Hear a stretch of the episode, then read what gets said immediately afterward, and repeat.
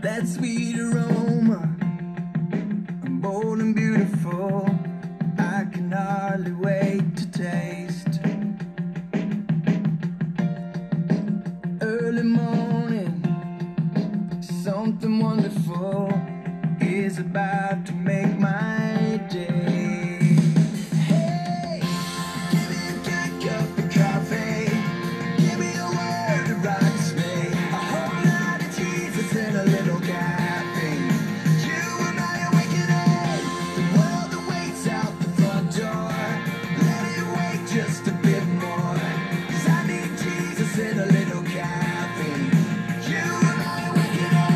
Good morning, everyone out there in podcast land, and welcome to another edition of Jesus and Coffee. Amen.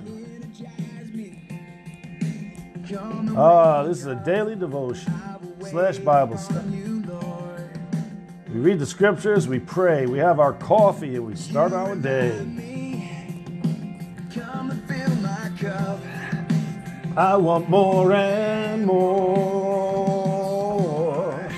Give me a good cup of coffee. Give me a word that rocks me. A whole lot of Jesus and a little caffeine. You are my awakening. The world awaits out the front door. Well, this is Jesus and Coffee, amen. I've got my Bible open in front of me. I've got a nice hot cup of dark roast coffee, and I got everything I need to start my day. So why don't you join us? If you love Jesus and you love coffee, come on in. If you don't love Jesus and or coffee, come on in anyway. You may like it, you may not. You may learn something, you may not. But it surely won't hurt you. I guarantee you that much.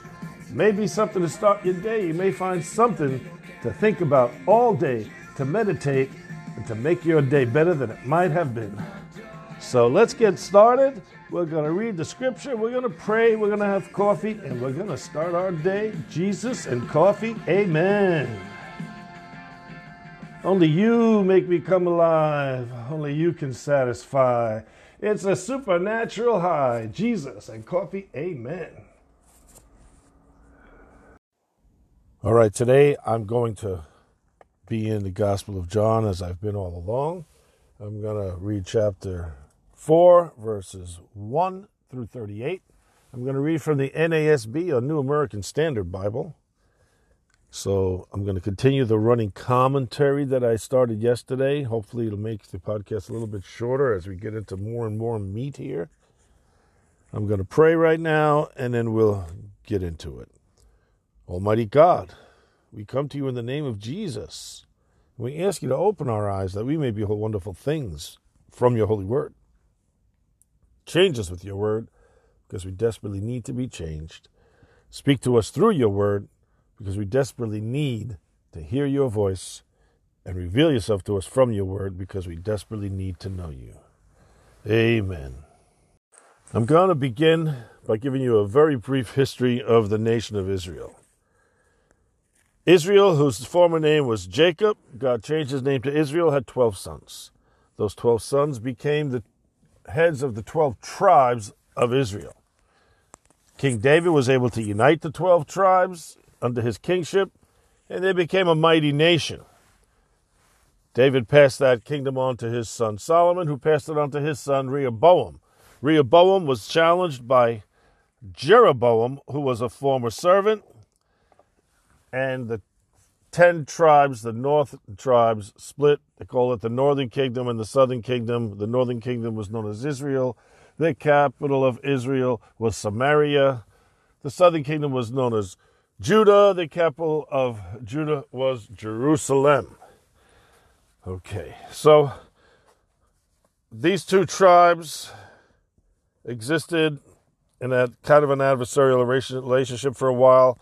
Jacob's sons were always uh, fighting with each other, quarreling with each other when they were alive, so that's no surprise. So about 930 BC is when Israel split into the two kingdoms, the north and the south. Uh, around 790 maybe, the Assyrians invaded Israel, the northern kingdom, and by 721 they had conquered it, taken over Samaria, and taken the people of the northern kingdom into captivity in Assyria. These 10 tribes never returned from captivity, so they are known as the lost tribes of Israel. You may have heard that term before. Okay, then in around 597, Judah went into captivity. Babylon took them into captivity, but they were allowed to return eventually. When they returned and they rebuilt the temple and rebuilt the wall, they found these people who had been left behind by the Assyrians, who were essentially Jews but intermingled with the Gentiles that the Assyrians had brought to inhabit the land. And they considered them terrible people. They called them Samaritans. They were unholy. They were filthy. They weren't worth dealing with. And that's where we are today with this reading when Jesus goes to Samaria. Okay, so chapter 4 starts with the word therefore. Chapter 4 of John, of course. When you see therefore, now we know what therefore is there for because we, if you've been with me, We've been going through the Gospel of John, and you know that, therefore, relates to the incidents that happened prior to this. But I just want to tell you when you're reading the Bible and you start with the word therefore, you want to look back and see what came before so you know, as I just said, why therefore is therefore. You have to know what therefore is therefore. Okay, so therefore, when the Lord knew that the Pharisees had heard that Jesus was making and baptizing more disciples than John, although Jesus himself was not baptizing, but his disciples were, he left Judah and went away again into Galilee, and he had to pass through Samaria. Okay, so Samaria is what we were just talking about. These people were the ones that left behind and intermingled with the invading Assyrians and the Jews had no respect for them. They didn't think they were really Jewish. They didn't worship properly, etc. and the Samaritans thought the same thing about the Jews that they were the true Jews, etc. Okay, so they come to Samaria, a city called Sychar. Now, all of these verbs in this section of Scripture are in something what's called the historical or dramatic present. One of the reasons I like to read the NASB sometimes is because it gives you a an asterisk every time the verb is in the historical present. Historical present simply means that it's a past event, but the author is writing it as if it's happening right now because he wants you to see the significance in it. He wants you to experience it as if it's happening right before your eyes. So try to imagine seeing this, being there at the well and seeing this go down. So he came to the city of Samaria called Sychar near the parcel of ground that Jacob gave to his son Joseph, and Jacob's well was there. So Jesus, being wearied from his journey, was sitting by the well. It was about the sixth hour. Now, there's debate about what the sixth hour means here. Does it mean noon or does it mean 6 p.m.? There are two ways to tell time, as I mentioned in an early episode the Roman way, which started the day at midnight, or the Hebrew way, which actually starts the day at sundown. So their timing, uh, the sixth hour would mean uh, six hours after sunrise, which is approximately six o'clock. That, that would make it noon. But for the Romans, it would be approximately 6 p.m. because they did the sort of the count the clock over like we do at noon. All right, so it's not that big a deal either way. But, you know, you need to be consistent. And I said earlier uh, that the John was writing in Ephesus, so he probably was working on Roman time uh, because I wanted to imagine him spending the whole day with the Lord he met the day he met him when John said, Behold. So I'm going to have to stick with that. So it's Roman time. That means it's six o'clock in the evening rather than six o'clock noon. A lot of people think it's six o'clock, I mean, 12 o'clock noon, the sixth hour, uh, because normally people didn't go to get water during the heat of the day. They went in the morning or the evening. This woman was an outcast, as you're going to see in a moment, and she probably she may have gone alone, so she didn't have to be ridiculed by the uh, other women who were fetching water. There came a woman of Samaria to draw water. Jesus said to her, Give me a drink.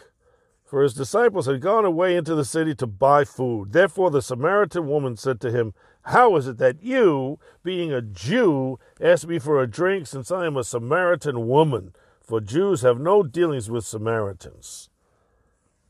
As I mentioned, the Jews didn't like Samaritans. They thought they had compromised with the invading Assyrians, and they, you know, they just didn't feel they were Jewish. They were half breeds, uh, some kind of mongrels. They didn't feel good about them, and they wouldn't associate with them. And and men, Jewish men, did not really associate with women unless it was their wife.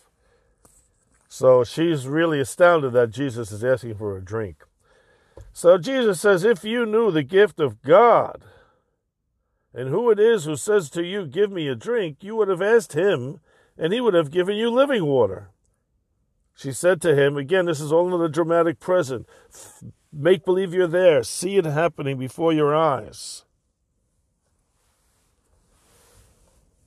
So you have nothing to draw with, and the well is deep. Where do you get that living water? You are not greater than our father Jacob, are you, who gave us the well and drank of it himself and his sons and his cattle? Jesus answered and said to her, Everyone who drinks of this water will thirst again, but whoever drinks of the water that I give him shall never thirst, but the water that I will give with him will become in him a well of water springing up to eternal life. Now, Jesus says something interesting here. Whoever drinks this water will thirst again. It's not literal water, it's not physical water. But the thirst is something that you can understand in the modern context. You know, you hear people go into a crowded place, pretty girl will see a bunch of guys and say, Oh, the thirst is real. It's that kind of thirst. It's a longing, it's a desire, it's a lusting for more. When you drink the living water, you don't lust for more. When Jesus is your great treasure, you don't need anything more. So that's what he's talking about. The woman said to him, Sir, give me this water, so I will not be thirsty, nor come all the way here to draw. She still sees it as physical water. She doesn't want to have to walk to the well to draw the water. I don't want to be thirsty. He said to her, Go, call your husband, and come here. The woman answered and said, I have no husband.